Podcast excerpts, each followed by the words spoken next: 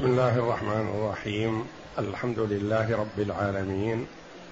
والصلاة والسلام على نبينا محمد وعلى آله وصحبه أجمعين. وبعد. بسم الله أعوذ بالله من الشيطان الرجيم. بسم الله الرحمن الرحيم. إنا أوحينا إليك كما أوحينا إلى نوح والنبيين من بعده. وأوحينا إلى إبراهيم وإسماعيل وإسحاق ويعقوب والأسباط والأسباط وعيسى وأيوب ويونس وهارون وسليمان وآتينا داود زبورا ورسلا قد قصصناهم عليك من قبل ورسلا لم نقصصهم عليك ۖ. وكلم الله موسى تكليما. رسلا مبشرين ومنذرين لئلا يكون للناس على الله حجة بعد الرسل وكان الله عزيزا حكيما. هذه الآيات الكريمة من سورة النساء جاءت بعد قوله جل وعلا لكن الراسخون في العلم منهم والمؤمنون يؤمنون بما أنزل إليك وما أنزل من قبلك والمقيمين الصلاة والمؤتون الزكاة والمؤمنون بالله واليوم الآخر أولئك سنؤتيهم اجرا عظيما.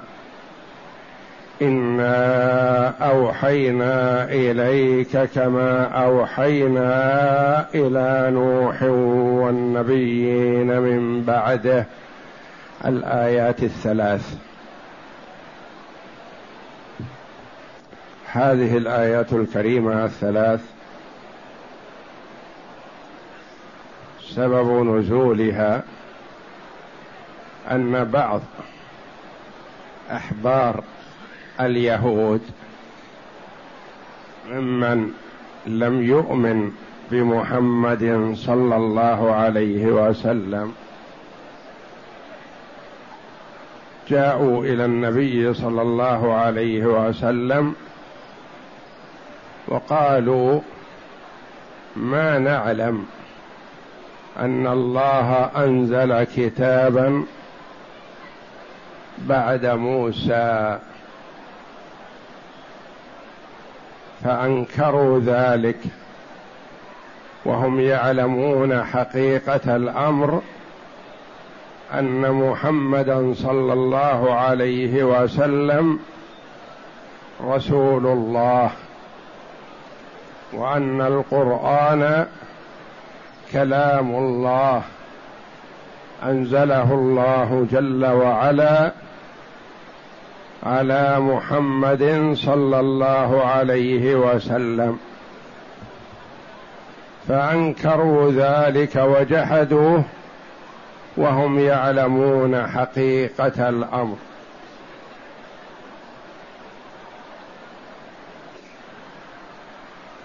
فأنزل الله جل وعلا ردا عليهم انا اوحينا اليك كما اوحينا إلى نوح والنبيين من بعده فانت رسولنا كما ان من قبلك من الانبياء والرسل رسلنا منهم من كان قبل موسى ومنهم من كان بعد موسى عليهم الصلاة والسلام. وهم يعترفون بنبوة ورسالة نوح كما يعترفون بنبوة ورسالة إبراهيم. عليهم الصلاة والسلام. لأن نوح عليه السلام هو أبو البشر الثاني. فأبو البشر هو آدم عليه الصلاة والسلام. ثم إن الله جل وعلا أهلك من كفر بنوح عليه الصلاة والسلام فنوح على ما قيل إنه أول الرسل لأنه فيه أنبياء بين آدم ونوح أنبياء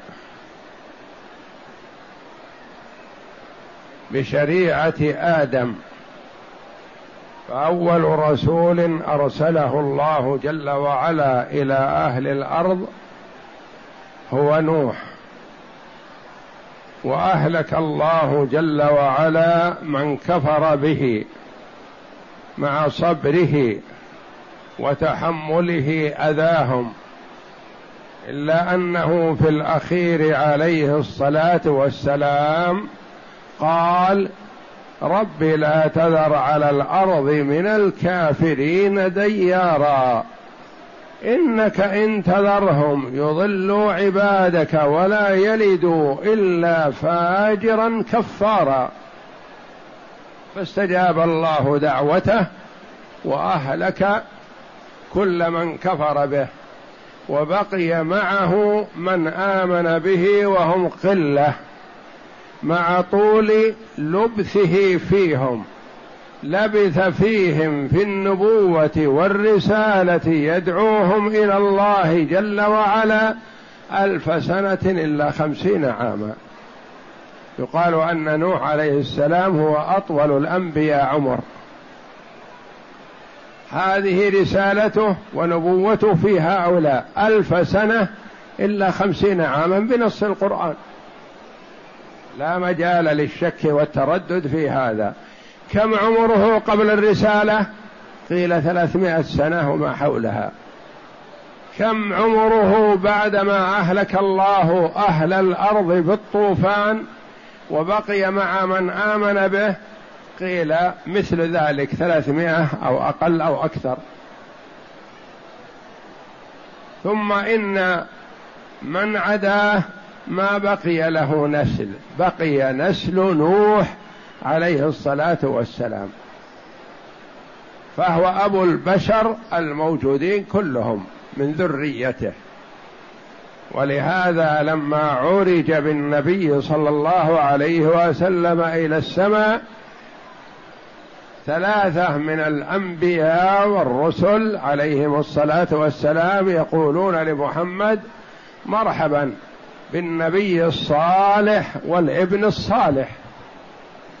آدم ونوح وإبراهيم. فإبراهيم عليه السلام أبو الأنبياء والرسل بعده. ولا يقال أبو البشر لأن البشر وجد من غير ذريته. لكنه أبو الأنبياء والرسل. ونوح أبو البشر الثاني وآدم أبو البشر الأول عليهم الصلاة والسلام.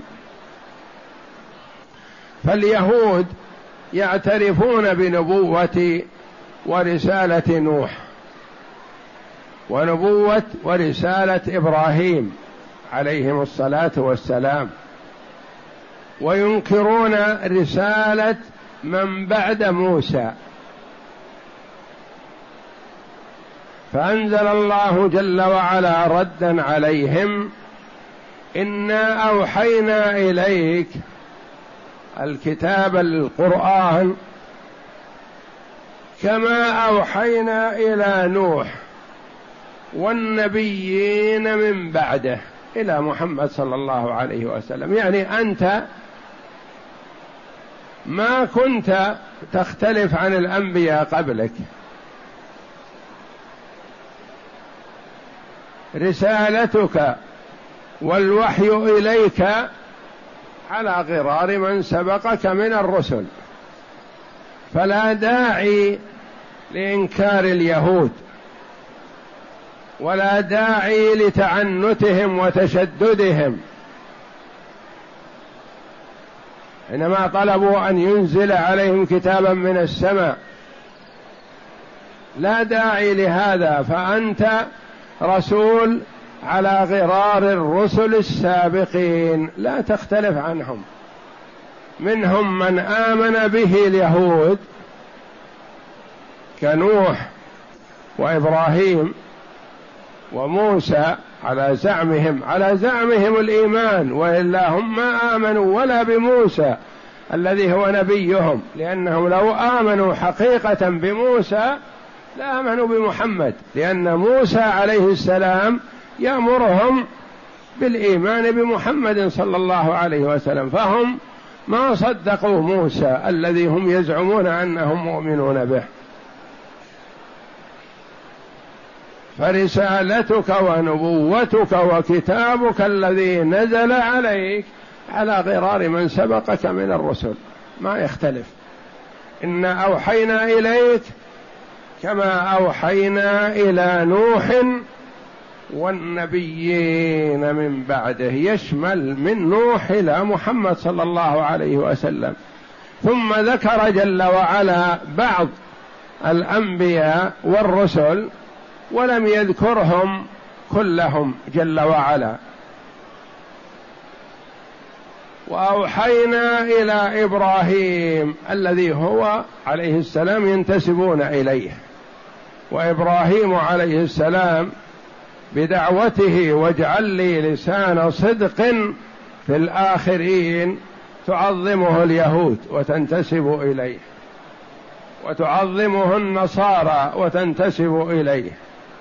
ويعظمه المشركون وينتسبون إليه. ويعظمه المسلمون وهم أولى الناس به كبنص القرآن. إن أولى الناس بإبراهيم للذين اتبعوه وهذا النبي والذين آمنوا. وإلا فدعوى اليهود والنصارى والمشركين انتسابهم لإبراهيم عليه الصلاة والسلام دعوى باطلة. لانهم لو انتسبوا إليه حقا وآمنوا به حقا لاتبعوا محمد صلى الله عليه وسلم. وأوحينا إلى إبراهيم ميزه جل وعلا لأنهم يعترفون به. وأوحينا إلى إبراهيم وإسماعيل. إسماعيل هو ابن إبراهيم الأكبر. من زوجته هاجر. امه هي امه كانت لسارة فوهبتها لإبراهيم عليه السلام فأنجبت له إسماعيل فجاء بها وبولدها إسماعيل وأسكنهم في مكة. تحت دوحه شجرة عظيمة في مكان قريبه من الكعبة في مكان زمزم. وانصرف وتركهم بأمر الله جل وعلا. وقام بالرسالة بعد إبراهيم ابنه إسماعيل عليه السلام. ومات إسماعيل عليه السلام في مكة. ثم جعل الله جل وعلا الرسالة لإسحاق ابن إبراهيم الثاني ولإبراهيم ابناء غير هذين. لكن هؤلاء الذين أرسلهم الله جل وعلا إلى أهل الأرض. فإسحاق أخو إسماعيل وأم إسحاق هي سارة زوج إبراهيم عليه الصلاة والسلام. وإسحاق ويعقوب يعقوب هو ابن إسحاق وهو المسمى بإسرائيل. إسرائيل هو يعقوب ابن إسحاق ابن إبراهيم. ويعقوب والأسباط. الأسباط جمع سبت. والأسباط هنا أولاد يعقوب عليه السلام. وهم اثنا عشر. والمتفق على نبوته ورسالته منهم يوسف عليه الصلاة والسلام ومن عدا يوسف من أولاد يعقوب محل خلاف. هل هم أنبياء ورسل أم أنبياء بدون رسالة أم ليسوا بأنبياء ولا رسل؟ محل خلاف.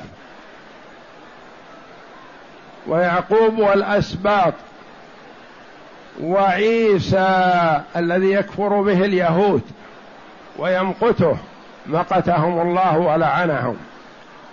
وينسبونه إلى أنه ابن زنا وهو عبد الله ورسوله وكلمته ألقاها إلى مريم وروح منه. وهو أحد أولي العزم من الرسل صلوات الله وسلامه عليهم أجمعين. وعيسى وأيوب ويونس وهارون وسليمان. ما ذكر مع هارون أخوه موسى عليهم الصلاة والسلام لأنهم يعترفون بموسى وسيأتي الكلام له خاصة ذكره على حدة. وهؤلاء كلهم الأسباط وعيسى وأيوب ويونس وهارون كلهم من ذرية إسماعيل من ذرية إبراهيم عليه الصلاة والسلام وكلهم من ذرية إسحاق لأن جميع الأنبياء بعد إبراهيم من ذرية إسحاق إلا محمد صلى الله عليه وسلم فهو الذي من ذرية إسماعيل. وإسحاق توفي في الشام في مكان إقامة إبراهيم عليه السلام. وإسماعيل توفي في مكة. ورسالة إسحاق بعد رسالة إسماعيل عليهم الصلاة والسلام. وعيسى وأيوب ويونس وهارون وسليمان وآتينا داود زبورا.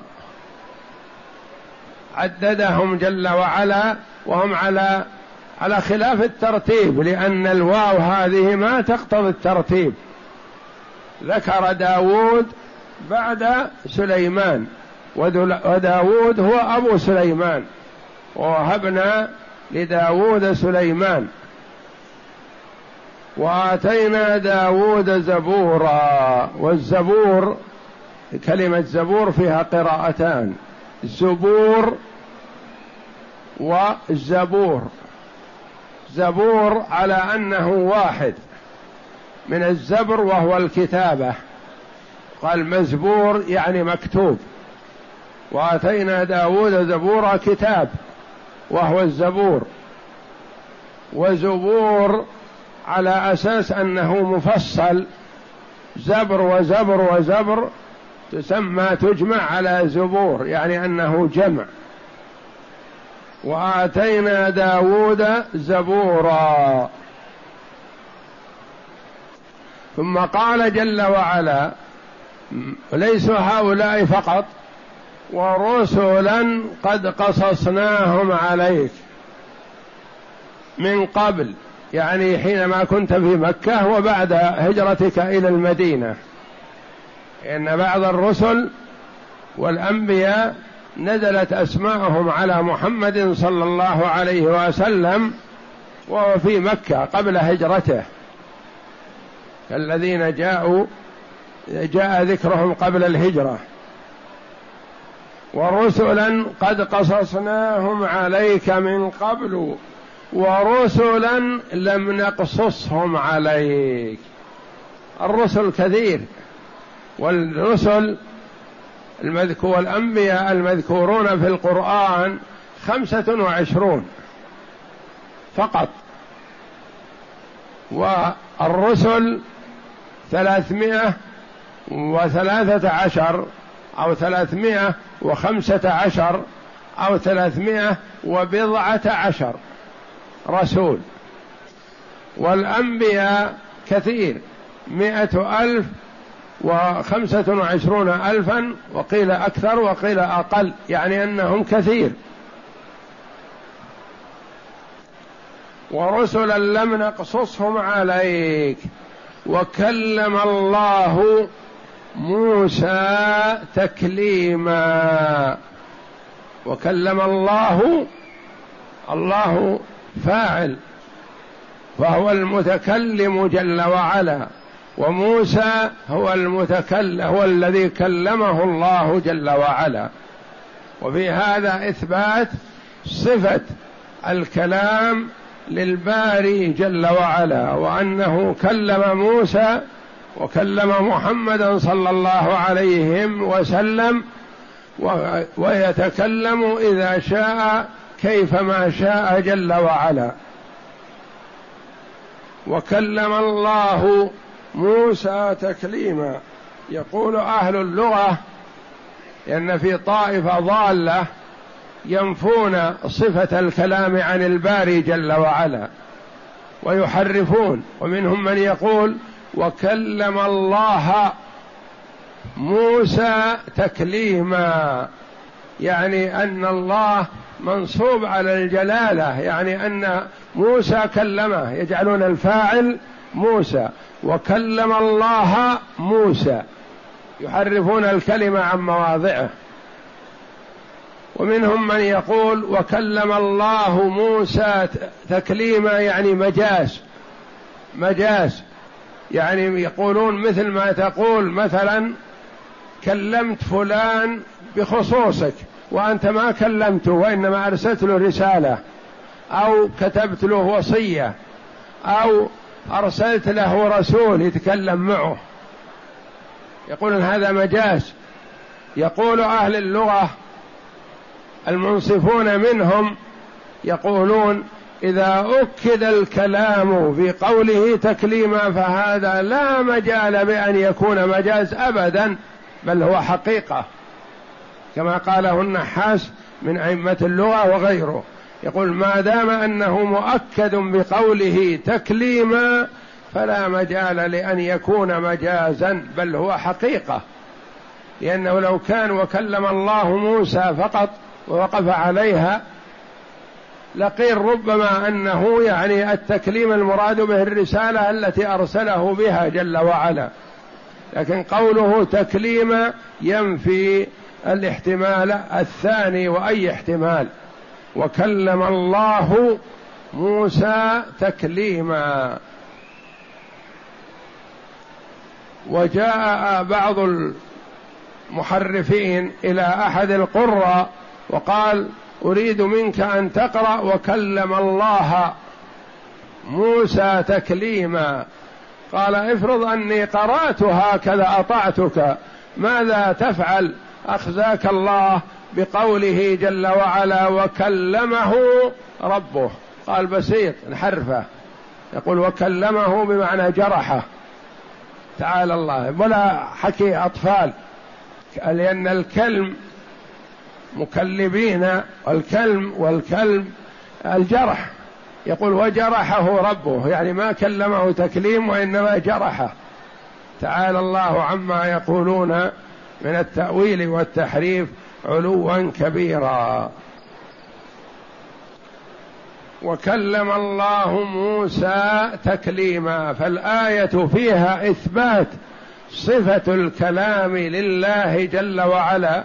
وأنه كلم موسى وكلم محمد ويتكلم إذا شاء ومتى شاء وكيفما شاء جل وعلا. ومعنى الكلام موجود معروف لكن ما نشبه بكلامنا تعالى الله ولا نشبه صفات ربنا بصفاتنا تعالى الله وإنما الإيمان بالأسماء والصفات حقيقة بدون تشبيه ولا تحريف ولا تعطيل. فالطوائف المنتسبة للإسلام ثلاث طوائف في صفات الباري جل وعلا. منهم من يغلو في الإثبات حتى يشبه. يقول له سمع كسمعي ويد كيدي وقدم كقدمي وعين كعيني وهكذا. تعالى الله. وهذا يرد عليه بقوله تعالى ليس كمثله شيء. ومنهم من فر من التشبيه هذا فعطل. نفى الصفة بالكلية. ففروا من التشبيه إلى التعطيل الذي هو أسوأ وأقبح. وقالوا الله جل وعلا سميع بلا سمع بصير بلا بصر قدير بلا قدرة وهكذا. تعالى الله عما يقولون. وهؤلاء يرد عليهم بقوله وهو السميع البصير. فهذا الجزء من الآية الكريمة ليس كمثله شيء وهو السميع البصير رد على المشبهة ورد على المعطلة وإثبات لقول أهل السنة والجماعة. الفئة الثالثة في باب الأسماء والصفات أهل السنة والجماعة. السائرون على هدي المصطفى صلى الله عليه وسلم. أثبتوا إثباتا بلا تشبيه. ونزه الله جل وعلا عن صفات المخلوقين تنزيها بلا تعطيل. التعطيل النفي. والتشبيه يعني يشبه الصفة بالصفة. وكلا الأمرين ضلال وبعد عن الصراط المستقيم. فأهل السنة والجماعة يثبتون إثباتا بلا تشبيه ما يشبهون ليس كمثله شيء. وينزهون الله جل وعلا تنزيها بلا تعطيل لأن المعطله غلوا في التنزيه فتجاوزوا إلى التعطيل وعطلوا الله من صفاته. وأهل السنة والجماعة أثبتوا إثباتا بلا تشبيه ونزهوا الله تنزيها بلا تعطيل وهو المذهب الحق وهو الذي أخذه الصحابة من النبي صلى الله عليه وسلم وبلغوه للتابعين والتابعون بلغوه لمن بعدهم وهكذا حتى وصل إلى الأئمة ثم وصل إلى من بعدهم. خلفا عن سلف. وكلم الله موسى تكليما. رسلا هؤلاء. مبشرين ومنذرين. أرسلهم الله جل وعلا للبشارة والنذارة. كيف هذا؟ يبشر وينذر؟ نعم. يبشر من أطاعه من أدى حق الله جل وعلا بالجنة وينذر ويخوف من عصاه وكفر بالله بالنار. قل من اتبعني وأطاع الله فله الجنة ومن عصاني وعصى الله وكفر بالله فله النار.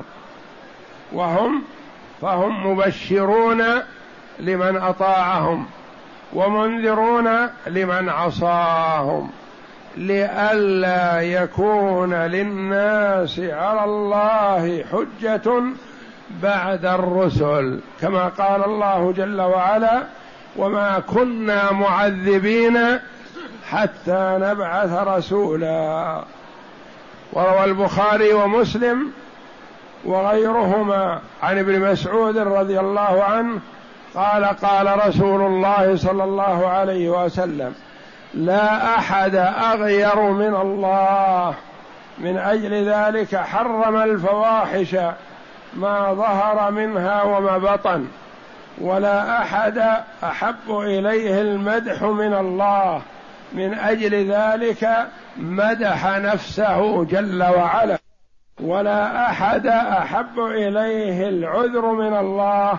من أجل ذلك هذا الشاهد من أجل ذلك بعث النبيين مبشرين ومنذرين. وفي لفظ مسلم ولا شخص أحب إليه العذر من الله الحديث. فالله جل وعلا أرسل الرسل وأنزل الكتب مبشرين لمن أطاعهم بالجنة ومنذرين ومخوفين من عصاهم بالنار لقيام الحجة عليهم. ما يقال كما ينكر بعضهم ما أتانا من من بشير ولا نذير وإنما أرسل الله الرسل وهذه سنته في خلقه فهو لا يعذب العباد قبل أن يرسل إليهم الرسول. فإذا أرسل إليهم الرسل, الرسل وأعطاهم المعجزات الدالة على صدقهم حينئذ تقوم عليهم الحجة. فمن أطاع سلم ونجا وبشر بالجنة ومن عصى وخالف وكفر بالله فله النار. قال النحاس وأجمع النحويون على أنك إذا أكدت الفعل بالمصدر لم يكن مجازا. وفيه رد على من يقول إن الله خلق كلاما في محل فسمع موسى ذلك الكلام. والصحيح الصواب أن الله جل وعلا كلم موسى تكليما وكلم محمدا صلى الله عليهم وسلم. قال ابن عباس قال سكن وعلي بن زيد يا محمد ما نعلم أن الله أنزل على بشر من شيء بعد موسى فأنزل الله في ذلك من قولهما إنا أوحينا إليك كما أوحينا إلى نوح والنبيين من بعده. إلى آخر الآيات. النبي صلى الله عليه وسلم سألهم واستحلفهم ألا تعلمون أني رسول الله؟ قالوا لا ما نعلم. وهم يعلمون ذلك حقيقة كما قال الله جل وعلا يعرفونه كما يعرفون أبناءهم. لكن جحود وإنكار واعترف به من اعترف من مؤمني اليهود كعبد الله بن سلام ومن آمن معه وهم قلة. نعم إلى آخر الآيات. ثم ذكر فضائحهم ومعايبهم وما كانوا عليه وما هم عليه الآن من الكذب والافتراء. ثم ذكر تعالى أنه أوحى إلى عبده ورسوله محمد صلى الله عليه وسلم كما أوحى إلى غيره من الأنبياء المتقدمين فقال إنا أوحينا إليك كما أوحينا إلى نوح والنبيين من بعده إلى قوله وآتينا داود زبورا والزبور اسم الكتاب الذي أوحاه الله إلى داود عليه السلام. وسنذكر ترجمة كل واحد من هؤلاء الأنبياء عليهم من الله أفضل الصلاة والسلام عند قصصهم عند قصصهم من سورة الأنبياء إن شاء الله وبه الثقة وبه الثقة وعليه التكلان. وقوله تعالى ورسلا قد قصصناهم عليك من قبل ورسلا لم نقصصهم عليك.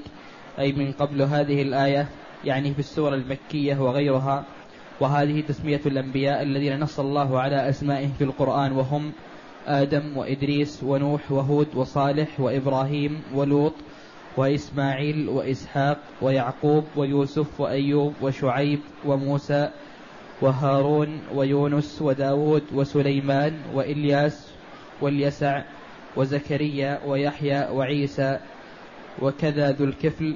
عند كثير من المفسرين وسيدهم محمد صلى الله عليه وسلم. وقوله ورسلا لم نقصصهم عليك أي خلقا آخر أول الأنبياء آدم عليه السلام وأول الرسل نوح وختم الله الأنبياء والرسل بمحمد صلى الله عليهم وسلم. أي خلقا آخرين لم يذكروا في القرآن وقد اختلف في في عدة العلماء في عدة الأنبياء والمرسلين والمشهور في ذلك من في حديث أبي ذر الطويل وذلك فيما رواه ابن مردويه رحمه الله في تفسيره. عن أبي ذر قال قلت يا رسول الله كم الأنبياء؟ قال مئة ألف وأربعة وعشرون ألفا. مئة ألف وأربعة وعشرون ألفا. فالأنبياء كثير وقد يوجد في الزمن الواحد أكثر من نبي. يكون ويكون في البلد الواحد أكثر من نبي ويكون أنبياء نبي في البلد هذا ونبي في البلد الأخرى وهكذا. نعم. قلت يا رسول الله كم الرسل منهم؟ قال ثلاثمائة وثلاثة عشر جم غفير. وجاء أنهم بعدد أهل بدر ثلاثمائة وبضعة عشر. نعم. قلت يا رسول الله من كان أولهم؟ قال آدم. قلت يا رسول الله نبي مرسل. قال نعم خلقه الله بيده ثم نفخ فيه من روحه ثم سواه قبيلا. وقد روي هذا الحديث من وجه آخر عن صحابي آخر فقال ابن أبي حاتم عن أبي أمامة قال قلت يا نبي الله كم الأنبياء؟ قال مائة ألف وأربعة وعشرون ألفا. والرسل من ذلك ثلاثمائة وخمسة عشر جما غفيرا. وقوله تعالى وكلم الله موسى تكليما وهذا تشريف لموسى عليه السلام بهذه الصفة ولهذا يقال له الكريم. وقد قال الحافظ أبو بكر ابن مردويه جاء رجل إلى أبي بكر بن عياش فقال سمعت رجل يقرأ وكلم الله موسى وكلم الله موسى وكلم. الله موسى تكليما فقال أبو بكر ما قرأ هذا إلا الكافر. قرأت على الأعمش وقرأ لأنه يقرأ كذا على أساس أنه يكذب بأن الله جل وعلا هو الذي كلم موسى. يقول موسى كلم الله. وموسى يعني ينفي صفة الكلام عن الله وإنما موسى كلم الله. وكل العباد يكلمون الله جل وعلا يسألون الله ويتوجهون إلى الله جل وعلا بالكلام. هذه ليست لموسى وحده وإنما الميزة التي لموسى أن الله كلمه فالمتكلم هو الله.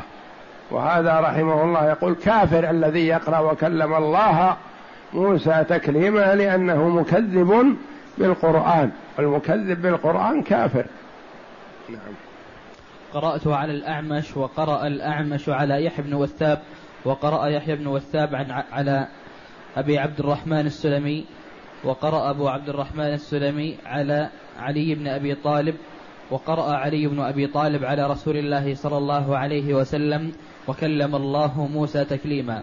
وإنما اشتد غضب أبي بكر بن عياش رحمه الله على من قرأ ذلك لأنه حرف لفظ القرآن ومعناه وكان هذا من المعتزلة الذين ينكرون أن يكون الله كلم موسى عليه السلام أو يكلم أحدا من خلقه كما رويناه عن بعض المعتزلة أنه قرأ على بعض المشايخ وكلم الله موسى تكريما فقال له يا ابن اللخناء كيف تصنع بقوله تعالى ولما جاء موسى لميقاتنا وكلمه ربه يعني أنها كلمه ربه ما تحتمل. إلا على تحريف التخريف هذا الذي يقول كلمه بمعنى جرحه. وكلمه ربه يعني جرحه ربه. تعالى الله. نعم.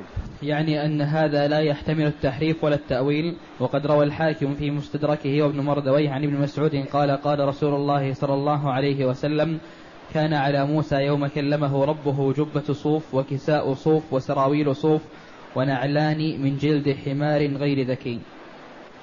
وقوله تعالى رسلا مبشرين ومنذرين أي يبشرون من أطاع الله واتبع رضوانه بالخيرات وينذرون من خالف أمره وكذب رسله بالعقاب والعذاب. وقوله لئلا يكون للناس, للناس على الله حجة بعد الرسل وكان الله عزيزا حكيما أي أنه تعالى أنزل كتبه وأرسل رسله بالبشارة والنذارة وبين ما يحبه ويرضاه وبين ما يحبه ويرضاه مما يكرهه ويأباه لئلا يبقى لمعتذر عذر كما قال تعالى ولو أن أهلكناهم بعذاب من قبله لقالوا ربنا لولا أرسلت إلينا رسولا فنتبع آياتك من قبل أن نذل ونخزى. وكذا قوله ولولا أن تصيبهم مصيبة بما قدمت أيديهم. الآية وقد ثبت في الصحيحين عن ابن مسعود قال قال رسول الله صلى الله عليه وسلم لا أحد أغير من الله من أجل ذلك حرم الفواحش ما ظهر منها وما بطن ولا أحد أحب إليه المدح من الله عز وجل. من أجل ذلك مدح نفسه. ولا أحد أحب إليه العذر من الله. من أجل ذلك بعث النبيين مبشرين ومنذرين. وفي لفظ آخر من أجل ذلك أرسل رسله وأنزل كتبه. والله أعلم. وفي قوله جل وعلا وكان الله عزيزا حكيما. إثبات هذين الاسمين لله جل وعلا على ما يليق بجلاله وعظمته والآيات كثيرة في القرآن بإثبات الأسماء والصفات لله تبارك وتعالى. وإثبات الأسماء والصفات لله على ما يليق بجلاله وعظمته هو النوع الثالث من أنواع التوحيد. فأنواع التوحيد ثلاثة توحيد الربوبية وتوحيد الألوهية وتوحيد الأسماء والصفات. فتوحيد الربوبية أن نوحد الله جل وعلا بأفعاله هو الخالق الرازق المحيي المميت إلى آخره. توحيد الألوهية أن نوحد الله جل وعلا بأفعالنا. فأفعالنا تكون لله العبادة لله الصلاة لله الذبح لله التوكل على الله الخشية من الله وهكذا. فلا نتوجه إلى غير الله. توحيد الأسماء والصفات أن نوحد الله بأسمائه الحسنى وصفاته العلى فلا مثيل له ولا شبه له ولا ند ولا كفء له سبحانه وتعالى. ولا يكفي نوع ولا نوعان من أنواع التوحيد عن الثالث. فكفار قريش يعترفون بتوحيد الربوبية. ولئن سألتهم من خلق السماوات والأرض ليقولن الله لكنهم ينكرون توحيد الألوهية فهم لا يعبدون الله وحده وإنما يعبدون معه غيره كما يقول قائلهم في التلبية لبيك لا شريك لك إلا شريكا هو لك تملكه وما ملك. ولما قال لهم النبي صلى الله عليه وسلم أدعوكم إلى كلمة تملكون بها العجم وتدين لكم بها العرب. قال قائلهم لك وعشر أمثالها. قال قولوا لا إله إلا الله تفلحوا. قال أبو لهب تبا لك سائر اليوم. ألهذا جمعتنا وقال قائلهم أجعل الآلهة إلها واحدا. إن هذا لشيء عجاب. لأن كان عندهم في الكعبة شرفها الله. ثلاثمائة وستون صنم كلها تعبد مع الله ومن دون الله. ثلاثمائة وستون صنم كلها داخل الكعبة. فتعجبوا لما قال اعبدوا الله وحده. عرفوا معنى لا إله إلا الله. وأبوا أن يقولها. مع هذا الوعد العظيم تملكون بها العجم وتدين لكم بها العرب. قالوا لك وعشر أمثالها. كلمة واحدة لنا فيها هذا الفضل. فلما عرفوا معناها قالوا تبا لك سائر اليوم ألهذا جمعتنا؟ أجعل الآلهة إلها واحدا. إن هذا لشيء عجاب. وأبوا أن يوحدوا الله توحيد الألوهية. ومنهم من ينكر توحيد الأسماء والصفات ومنهم من يثبت ذلك. لأن يعني منهم من يثبت الأسماء والصفات لله ومنهم من ينكر ذلك لما قال سمعوا النبي صلى الله عليه وسلم يدعو الله ويدعو الرحمن. قالوا محمد ينهانا عن عبادة غير الله واحد وهو يعبد اثنين يعبد الله ويعبد الرحمن. فأنزل الله جل وعلا قل ادعوا الله أو ادعوا الرحمن أيما تدعو فله الأسماء الحسنى. والله أعلم وصلى الله وسلم وبارك على عبده ورسول نبينا محمد وعلى آله وصحبه أجمعين.